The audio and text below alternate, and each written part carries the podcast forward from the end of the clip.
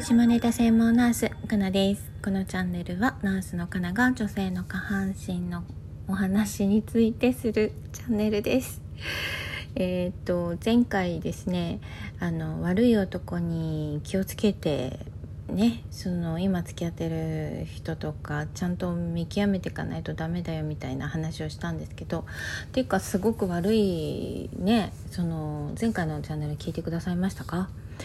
あの自分が男の人ね自分が何かこう性的な何かをしてですね病気の兆候があるのにもかかわらず自分で病院行かずに付き合っている彼女に病院行って調べてきてっていう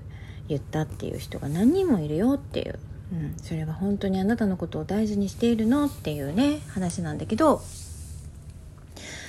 とはいえですねまああのかなもその二十歳前後の頃の恋愛を考えるとそのねみんなに偉そうに言えるようなことをしていたのか？っ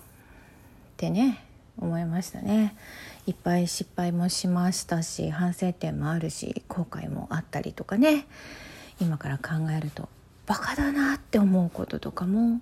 もちろんあっての成長してきた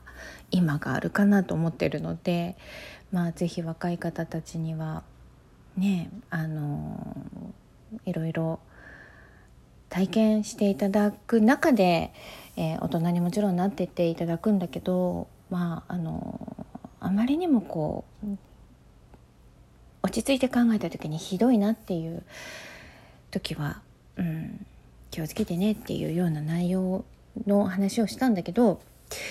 昨日もねあの患者さんでその方はね臨病なんですけどもう大体2ヶ月に1回臨病なんですよ。そうで別に風俗のお仕事の方ではなくて一般のっていうか学生さんなんだけど学生さんなんですね。でも2ヶ月に1回やってきましてこっちあのガナのクリニックで。で検査するとまた臨筋が出るんですよ。で治療してるんだけどまあちょっとはね先生も話を聞くけど相手の方は普通の彼氏であると。でパートナーは1人しかいない。うん。ね？気づけよ。ってことじゃないですか。ねまあいろんな経験をするのはとても大事なことなんだけどしなくていい経験はやっぱりなるべくこうしなくてね自分を傷つけるようなこと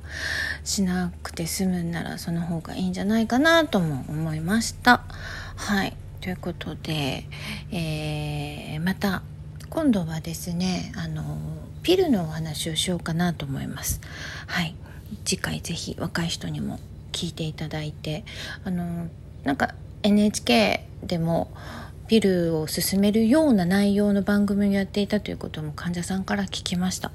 で安易に進めるというわけではないんだけどあのどういうものなのかっていうこととそのピルを使った時の副作用なんかの話をちょっと次回しようかなと思うのでよかったらまた聞いてください。